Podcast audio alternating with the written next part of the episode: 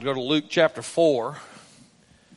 Uh, I'm going to give you a little insight, help you understand uh, why I do some of the stuff that I do from the pulpit or the stage.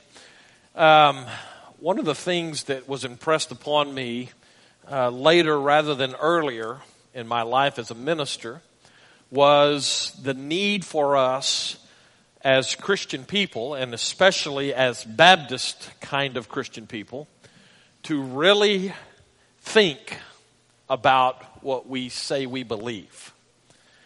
The reason that's important for us is because we can kind of default into what some people call folk religion. And it's a, it's a very much a comfortable kind of place to be because we have these key truths that we just kind of hold on to and we embrace. And, you know, we just kind of sit around the room and we hold these truths up against our chest, and it's comforting for us. The problem with that, as much as there is some value in that, the problem with that is, first of all, sometimes those nice, comfortable folk religion kind of truths for us uh, have some truth in them, but they're not necessarily always true, totally true. And so we need to be able to think through those and process through those and make sure that we're uh, engaged at the place that we need to be engaged in our thinking.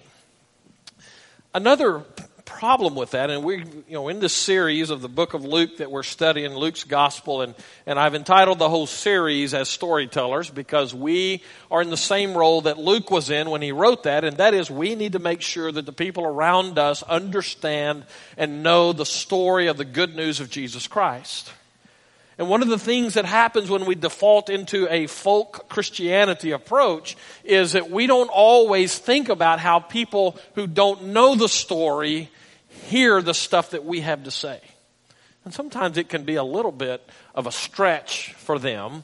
And then sometimes we do things and say things that causes them to have to get over that in order to get to Jesus Christ. And so with that in mind, let's talk about healing, okay? Uh, Luke chapter four is where we find ourselves today. And it's another step as Luke lays out for us the picture of the early part of Jesus' ministry as he kind of begins this introductory tour of the area in which he lived. If I said to you, let's have a healing service. Some of you would immediately call the deacons and say, you got to talk about this preacher. As a matter of fact, we have a sign out here on the front uh, of our property, and uh, we put it out there not long after I got here. It was in the works. By the time I got here, it wasn't my doing, okay, anything like that, but I was supportive of it, still supportive of it, because um, the people who study that kind of stuff tell us that thousands of people every day drive by our property here. And it becomes a great way for us to put the word out uh, in one way or another, at least to begin to tell the story, at least to put hooks out there to say to somebody, hey, you want to know what's going on? Here's a little insight. And so we put stuff on the sign that does that. And so I began to use a while back, began to use the title of my sermons that we put out there every day, every week, in the latter part of the week. Uh, I put the sermon title out there as a way to try to hook people, at least to make them think a little bit. And so this week's title of the sermon, as you see, is Healing Service. And I told the ladies in the office, be sure that you get the question mark after service. All right? Because I knew that if we just put healing service out there on the billboard, I'd have all the Baptist authorities in the state of Texas over here checking me out today. I had a deacon who contacted me this week and said, I'm not going to be there Sunday, but I noticed that you're having a healing service. And I'm just wondering, are you also going to introduce snakes into the service too? To which I replied, don't forget the question mark. But having said that, I will also tell you that in some of my formal education, uh, and you just have to know, once I got out of high school, the formal education that I got, master's level, um, excuse me, bachelor's level, master's level, and anything beyond that was all in Baptist institutions. Two of them, biggest seminaries in the world. One of them is the biggest Baptist seminary in the world. Another one is one of the biggest. And so with that in mind, I went to these Baptist places expecting good Baptist stuff. And of all things, I went to class one day and our professor had a guest lecturer at our Baptist institution. And it was a guy who was pastoring a church in the Austin area, That says a lot. He was pastoring a church in the Austin area, and this church was having healing services. What? That's not that big a deal. We have that all over the place around here. But in this case, it was a Baptist church having a healing service. I thought surely lightning would strike in our classroom. Surely Baptists don't believe in having healing services. Right? I don't know about that. When you came in today, you should have gotten a bulletin, and in your bulletin, as is true every week, is a yellow piece of paper. Everybody got? Anybody get one of those? All right, you didn't, you did. Okay, well, you, it's because you go to the wrong service. And the early service is where we believe in prayer, okay? Well, actually, this is for both services. Maybe we just ran out because so many people are praying that we just can't keep these in stock. But in this yellow sheet of paper, on this yellow sheet of paper, you find at the top it says prayer list. And then we have a list of people that we're praying for as a church. This list is generated through the office by phone calls and emails from church people who contact the office to say, we need the church to pray for, and then whatever that prayer request happens to be. All right, so we generate a list. We pass it out, and we expect you to do what with this? Leave it in your pew or your chair. That's what usually happens. But ideally, we want to pray for people. Now, here's the, here's the kicker. What kind of stuff typically makes a Baptist prayer list? And the answer is, in a huge majority of cases, it's physical stuff. So I'd submit to you, at the very least, I'm not going to need that. I'll just leave it over there. Um, I would submit to you that typically Baptists operate in a dual personality mode on this issue. Because out of one side of our brain, we want to sign off, sign off on, we believe that God heals. If we didn't believe that, we wouldn't have a list. And we wouldn't put it on yellow paper to make sure everybody knows it's the list as opposed to just a bulletin. So that, that part of our brain believes that. But typically you go into a Baptist church, and if the Baptist preacher says we're going to have a healing service, they're going to have a deacon's meeting after church and get rid of that preacher most of the time. So what's the disconnect for us? I think this is kind of one of those things that, that argues for us having a thinking faith. We need to be studied in what we say we believe, and we need to be able to put it together in such a way that it measures up with God's word. That's the standard of truth that we look to. Now, that's an important statement right there, because you're gonna you can go anywhere in this area. I'm guessing. I've been here a couple, of, almost two and a half years, working towards two and a half years, and I've seen it already. Some in this area. I saw it where I used to live. I've lived all over the state of Texas. I've seen it everywhere. I've even gone overseas, and I've seen it overseas. This mentality that says, well, we can just conjure up. Well, that's, see, that sounds, that's a negative connotation. We can believe up. No, that doesn't catch it. We can have faith enough that God will heal somebody. Do you believe that? I mean, do you really believe that?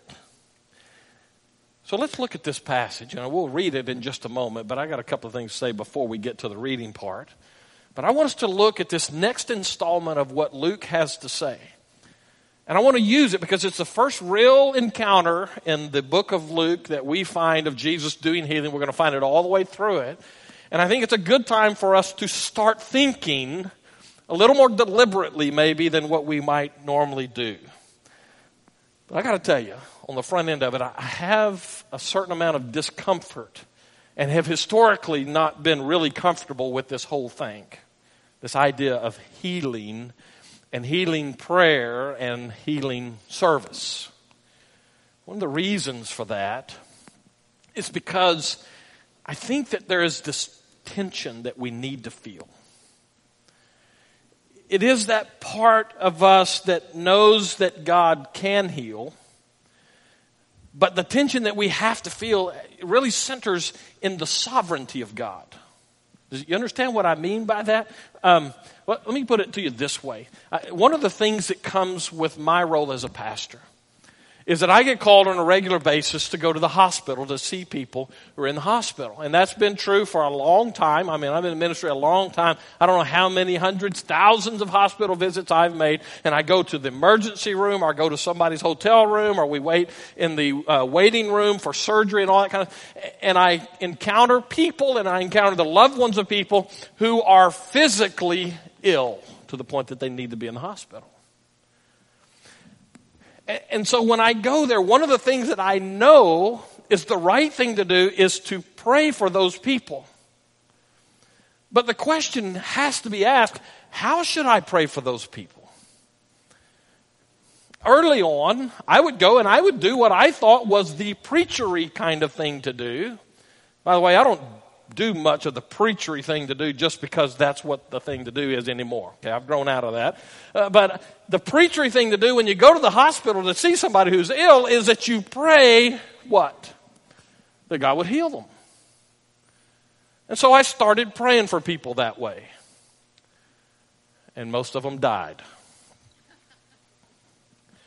Now, you just have to decide, do you really want me to come pray for you? If that's the case, If if that's my track record, do you want me to come and pray for you in the hospital or one of your loved ones who's in the hospital? So people died. And I walked away from that, and I was confronted with this tension. The tension is, why, if I can pray that God would heal them and they don't, what's wrong with this? Either something's wrong with me or something's wrong with them, or maybe something's wrong with God. And so I default to where I think Scripture always defaults, and that is to the reality of the sovereignty of God. See, if I pray for you that God would heal you, and God chooses not to heal you, and you die, for some people, that's a signal that God either wasn't capable of healing them or just wasn't willing to heal them. Now, that puts God in a bad place, in my opinion. And so, we are sophisticated enough, as Baptist people, that we don't want to impugn God's credibility. And we really don't want to get on our own case, so it must be this other person's problem. Maybe they didn't have enough faith to be healed. I'm going to come back to that in just a few moments, but I want you to, I want you to get a real good solid dose of the struggle that we have here. This is a serious question for us. If we're going to put out a prayer list and say, we're praying that God would heal you, what happens if God doesn't heal that person? So here's a bottom line truth that I want us to work from, okay? The first bottom line truth is that God, now I'm going to say Jesus, God is in all of this. Uh, God, Jesus, that's interchangeable, okay? Jesus is the Son of God, we know, part of the Trinity, uh, but he's God in the flesh, okay? So Jesus, God, I'm going to use them interchangeably as we go through this. I hope that doesn't mess you up too much. But here's the basic truth I want to start with. Jesus, God, can heal. Now, do you believe that? If you don't believe that, I just kind of want to walk through history with you and give you, from my own experience, examples of where God has taken uh, steps in people's lives, sometimes miraculously. I guess if you really want to get right down to it, anytime there's a healing, it's a miraculous thing. Sometimes God uses medicines and physicians, and sometimes he doesn't. But the fact is, God can heal.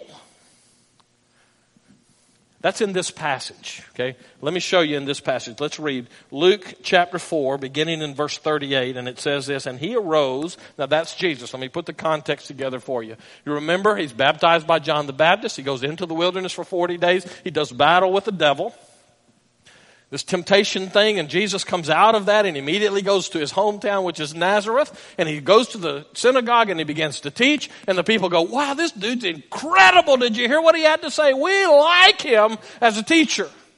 And he'll says, and then he turns right around and he gives them a piece of information that they don't like, and so they turn and they say, let's kill him. It sounds just like church people. Well, not here, but there. And so he goes from there, and it says he goes down to Capernaum, to the synagogue there. He goes back to church, in other words, and he's doing this teaching thing, and people are amazed at the authority with which he, with, with, with which he teaches. And even in Capernaum, in the synagogue, they're, wow, this guy's awesome. Have you heard him? And then of all things, this dude with the demon shows up, and Jesus casts the demon out of him, showing now not only he has authority over the devil, as we saw in the wilderness, he has authority in teaching, but now we see that he has authority over the demons, and Luke's laying this picture out for us, and this Jesus now is getting bigger and bigger for us. And he walks out of that, probably the distance of this stage to back where the sound booth is. Teresa and I have been to Capernaum, and the, at least the ruins of Capernaum, and the synagogue to the house that Jesus goes to in this passage is no more than that distance. He can't even get down the street before somebody grabs him. I pick up reading again, verse thirty-eight, and he rose and he left the synagogue and he entered Simon's house. Now Simon's mother-in-law was ill with a high fever, and they appealed to him on her behalf. And he stood over her, and he rebuked the fever, and it left her, and immediately she rose and began to serve them. Now when the sun was setting, all those who had any who were sick with various diseases brought them to him, and he laid his hands on every one of them, and he healed them. And demons also came out of many, crying, "You are the Son of God." But he rebuked them and would not allow them to speak, because they knew that he was the Christ. So the whole passage now takes another step in Luke's introduction of who Jesus is. And it's critical for us that we see in this introduction in Jesus' public ministry that he's showing his authority as the Son of God in all of these different arenas of life. And this one especially is in the arena of human disease or human sickness. The truth is, God can heal. He has authority in the physical realm of our lives. Luke, always the physician. We find that as we work our way through his gospel. He writes in a very studied kind of scholarly way. He puts things together on purpose, and, and he fashions this thing to just kind of walk us through in this seamless thread of who Jesus is. And it goes all the way into the book of Acts, this two-volume history that he gives. But Luke is the doctor. He's the physician. And so when he comes to this particular discussion, he uses language that helps us see the medical side of what's going on. Peter's, Simon, it says, we'll know him later as Simon Peter. Uh, his mother-in-law, that means that Simon Peter was married. That's another place in Scripture also. Simon Peter, the disciple who would be later in Luke's gospel, has a mother-in-law who is sick. Now, some of you are going, that's nothing. I got a mother-in-law who's sick too. That's a different kind of sick, okay? That's what I'm saying. He's using language here where he's talking about her having a fever, but this is a high fever. Luke's critical for, for us in the way he states this. It is a situation that is beyond the help of doctors, if you will. And Jesus walks into that. And he takes a position of authority as he stands over her there, and he rebukes the fever. Interesting terminology that Luke chooses here. And then in verse forty, the next picture is not just Jesus with this one. Now, it's Jesus with all these people, and they're all coming with various diseases, it says, and he heals every one of them. Interesting language again. It says that Jesus places his hands on them. It, that's not, there's nothing in Jewish religious life to this point for us to believe that Jesus does that as a way of transferring power. That's not what he's doing with this laying on of hands.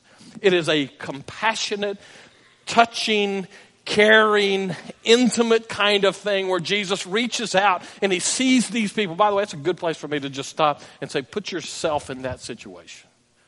This same Jesus in that situation with those people who were hurting and beyond medical help, that same Jesus reaches out to you to put his hands on you, not as a transfer of power or all the boogity-boogity stuff that comes with uh, some of this Christian approach. It's just a connection point. You know, some of the greatest illnesses that people have ties to being alone and untouchable. And Jesus stretches across that void And he places his hands on these people and he heals them. It's a good thing for us to remember that God can heal people. So that would argue for our prayer list in a very positive way. We go to God and we say, we know you can. But see, there's a corollary to this truth. And the reality that we know from life is, because every one of us has, well, maybe every one of us, most of us, have been to funerals of loved ones who God chose not to heal. So on one hand, you know that God can heal, but on the other hand, you know that sometimes God doesn't heal. And what do you do with that? I'm struck with, well, one of my favorite preachers of old, and this was a long time ago, like way back in the late eighties, early nineties, before most of you were even born. Well, maybe not most of you in this crowd, but some of you were not born at this point. One of my favorite preachers was a guy named Wayne Watson. Actually, he preached through music, okay? He's from the Houston area. Uh, and uh, I was, as it turns out, I was, I've been really processing this sermon for a while and trying to get ready because I didn't want to get, you know, stoned like with rocks up here today. I don't get stoned the other way either, but I certainly didn't want to get hit with rocks up here. Uh, and so I was going to be careful that I said things the right way in all of this.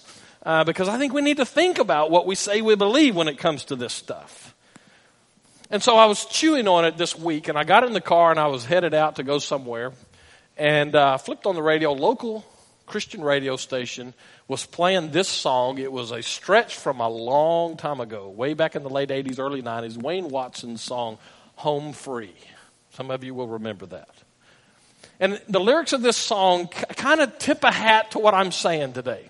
And that is, the reality is that God sometimes doesn't heal people. He can, and we know that he can, but sometimes he doesn't. And so Wayne Watson starts off the song. It was playing on the radio. I was going, that's a sign from God for my sermon. So I'm using it this morning. Here's the way he starts off. I'm trying hard not to think you unkind. But Heavenly Father, if you know my heart, surely you can read my mind. Good people underneath a sea of grief. Some get up and walk away. Some find ultimate relief. Home free eventually.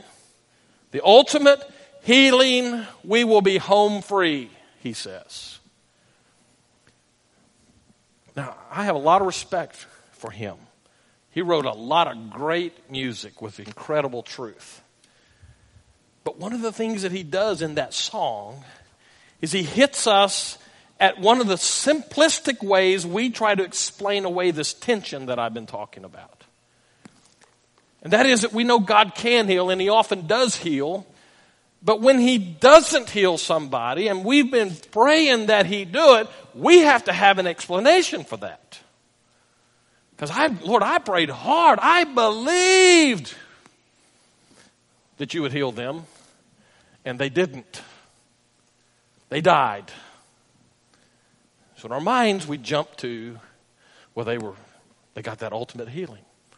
God took them home. Now, that, here, let me just be real careful to be real honest. That helps us get off of the hook.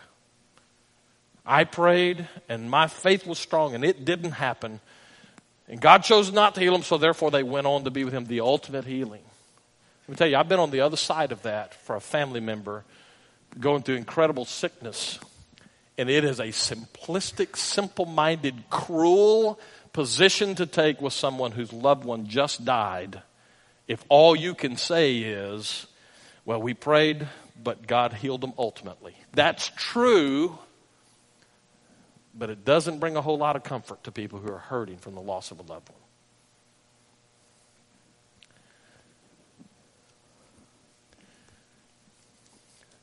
It is an ultimate, cruel attempt to sidestep the question, why not my loved one? So I think we should be willing to live the question here. Live the question is kind of a good way for me to say, let's struggle with it, okay? It's not easy. So let's don't just be simplistic in the way we answer because it makes us feel better about it, walk away. The credibility of God is on the line with lost people in these issues. So let's be careful that we treat them strongly enough and live the question enough to get beyond the folk religion stuff and get to good answers. And I think there are good answers that we come to in all of this. So the fact is, God can heal. The twin fact is God doesn't always heal. So we better figure out what we're going to do with that tension. There, there is one other thing I want to say about this before we come back to the text, and let me wrap it up. I, I have a little bit of a, well, I'm, I'm trying to understand some of the faith healing stuff of our day. And this is an honest search, okay? I, I'm not going to fall into that Baptist approach which says we don't understand it, so therefore we categorize it and we throw rocks at it. I really would like to understand some of what our Christian brothers believe on some of this stuff. Uh, and, and it's a struggle for me, to be honest with you, but, you know, nobody's smart enough to be all wrong. So we need to kind of find out and let's live in this question that I'm talking about. And one of the things, and I mentioned it earlier, that tends to happen is in this faith healing stuff, often we approach that and say, well, your faith has to be strong enough for God to heal you. And so many times I've heard it say, well, God, you, you just didn't have enough faith, and you just got to believe, and you can refuse to doubt. And if you'll just believe it hard enough, then God will do this. That makes that humanism to me. That, that reeks often, not always, but it often reeks of that humanistic approach that says you can just suck it up and pull yourself up by your bootstraps and make it happen. The problem with that is that'll send you to hell if you try just to suck it up and fix your spiritual problems with your own abilities. All have sinned, fall short of the glory of God. No one has what it takes to get into heaven on their own. They need a Savior. That's you, by the way, as much as it's me. So when we come to this idea of healing, we need to be careful that we understand what we're saying, and to say to somebody, your faith is insufficient for you to be healed, is just another cruel position to take, I believe, in a situation that's very difficult. I have a friend. He's a deacon in another church. And on this, this deal about if you, you know, I, I have the ability to heal. I'm not saying that, okay? I don't have that, okay? I'm, everybody with me? Yeah, I did not say that I can heal you. Everybody get that? Don't check out five minutes ago and hear that and say, the preacher said he can heal you. That's not what I'm saying. But I've known people who believe that. And this friend of mine nailed it for me one day. He said, if anybody has the ability to heal people like that, why don't they go into a nursing home and free all of those people from the diseases that keep them there? And the answer to that, that I've heard, is, well, those people don't have enough faith. I'm sure there's something I'm missing in there because that just doesn't connect for me at all. So we come to this. I want us to notice in this text, if we say we're people of the Bible, let's be people of the Bible, okay? And this first instance of healing in Jesus' ministry, according to Luke's gospel, has nothing at all to do with the capacity of the people he's dealing with to believe that he can heal them. He walks in, and he stands over Peter's mother-in-law, and he says to her, to the fever, out with you. And she's healed. Has nothing to do with her capacity to trust him. It is a miracle of God. Here's a good truth. God's ability to heal is not impacted by your faith. That's good news. Because all of us suffer from these attacks of doubt that question, can God really do this? No, we know that he can. The question's not, and the doubt's not whether he can or not. The doubt is whether he will or not. The good news is that he can. And sometimes he does heal. But a lot of times he doesn't. So here's a fundamental truth that drives this whole question for me. Okay? You've heard this from me before. You're going to hear it again. It's fundamental in the Christian life. God is less interested in your comfort than he is in your growth. Now, the reality is that most of our growth occurs in hard times. Let me give you an example of that. Yesterday was my granddaughter's first birthday party. Okay, now she's not even one yet, but she's so special in advance that we're going to do her party before it's her birthday. Actually, that's the only time all the family could get together. So we went over towards that, you know, western part of Texas in Conroe, and we uh, we had a birthday party, a one-year birthday party for my granddaughter. Teresa and I went early so that we could spend a little time with her. Her parents were trying to get stuff ready for the party and all that stuff, so we got a chance to be with her. And uh, as as incredible as my granddaughter is, I figured out pretty early on she's human. And as a human, there are some things that she's going to need to learn. All right? We walked up, and she looked at her grandmother and got a pouty, mad-looking face and whipped away from her grandmother. And I thought to her, whoo, you're in trouble now. You just rejected your grandmother. Now, she's going to have to grow out of that. Now, she really had to grow out of the fact that after she did that to her, she was willing to come to me. Now, that's a mistake in our family. But as we dealt with Mackenzie through the course of that part of the day, before all the birthday party stuff started, uh, I began to notice some of these human characteristics that she has. Uh, and that is, she's very self-centered. You don't have to teach a baby to be self-centered. They're just self-centered. And one of the realities, now see, I know Mackenzie's daddy. I remember when he was one year old, and I can remember thinking to myself, this child... Oh, let's see, I need to be careful how I say this these days. Back in those days, I used to be able to say, this child needs a spanking. He needs a little pain to learn how to behave. That makes sense? I think there's a lot of truth in that for us in this world. And one of the things that God uses for us to grow us is when things in our world are out of control, like physical illness or mental illness or emotional illness. When we find ourselves at the end of ourselves, we know we need help. And God is always more concerned about your growth than he is about your comfort.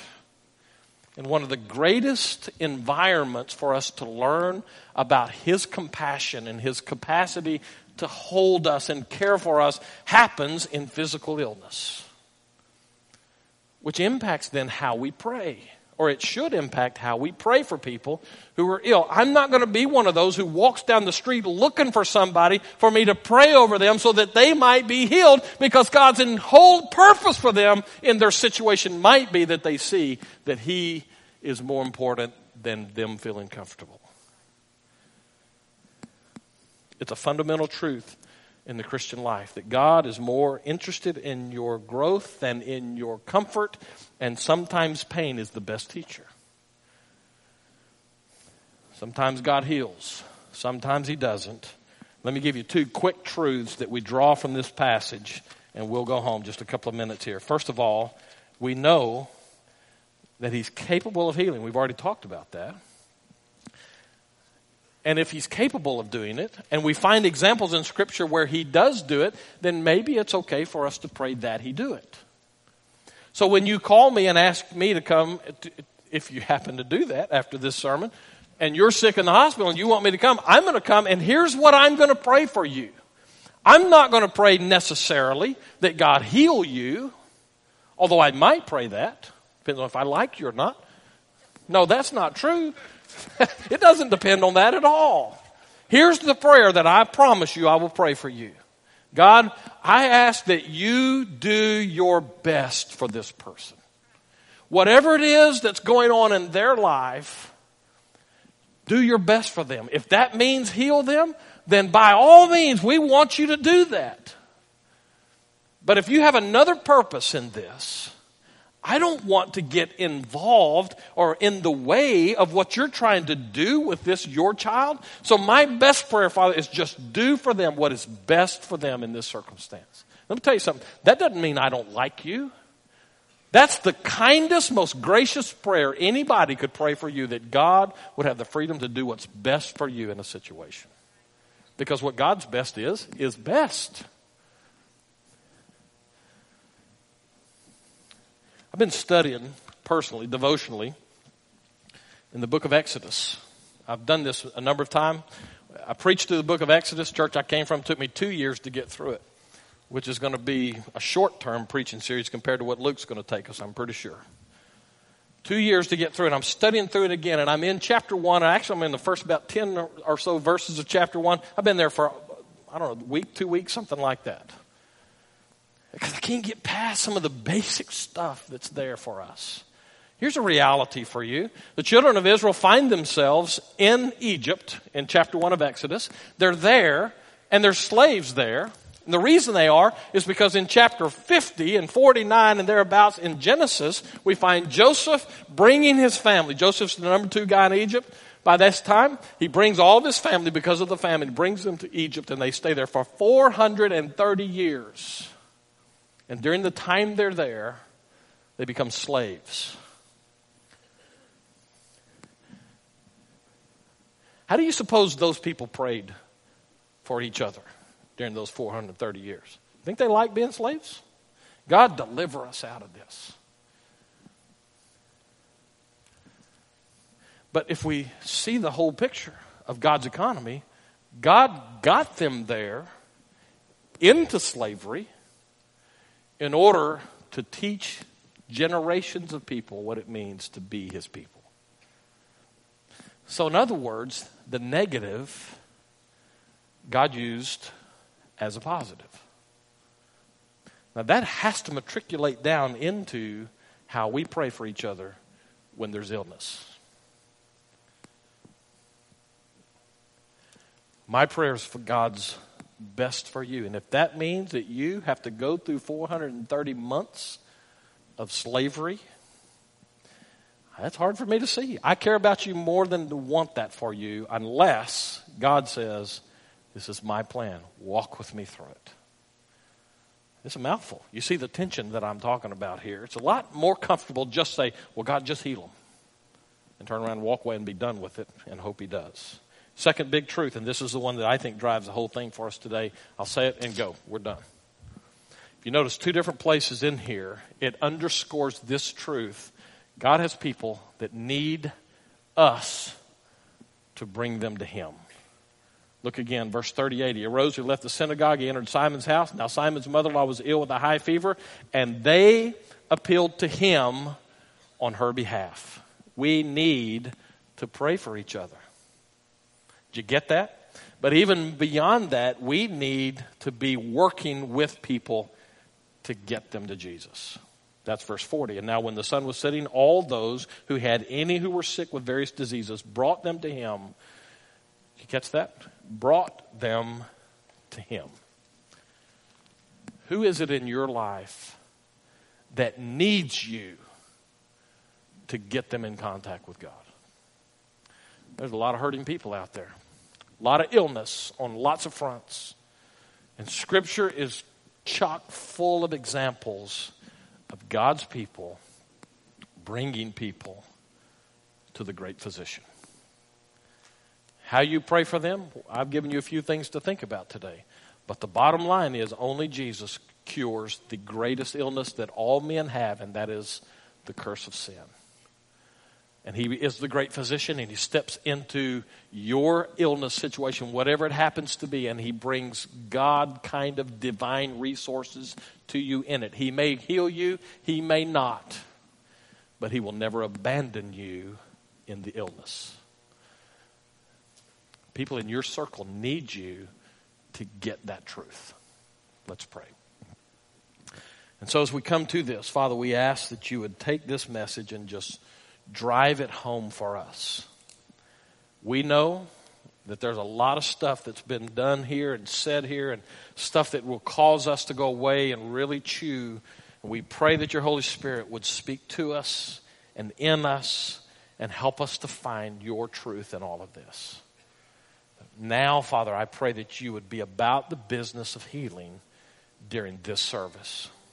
Whoever's here, whoever needs that touch from you, I pray that in, in the way that only you can do, you'd step into that reality and their situation and help them to hear your voice and do your best for them. Whatever that means, whatever that looks like, make it so in Jesus' name.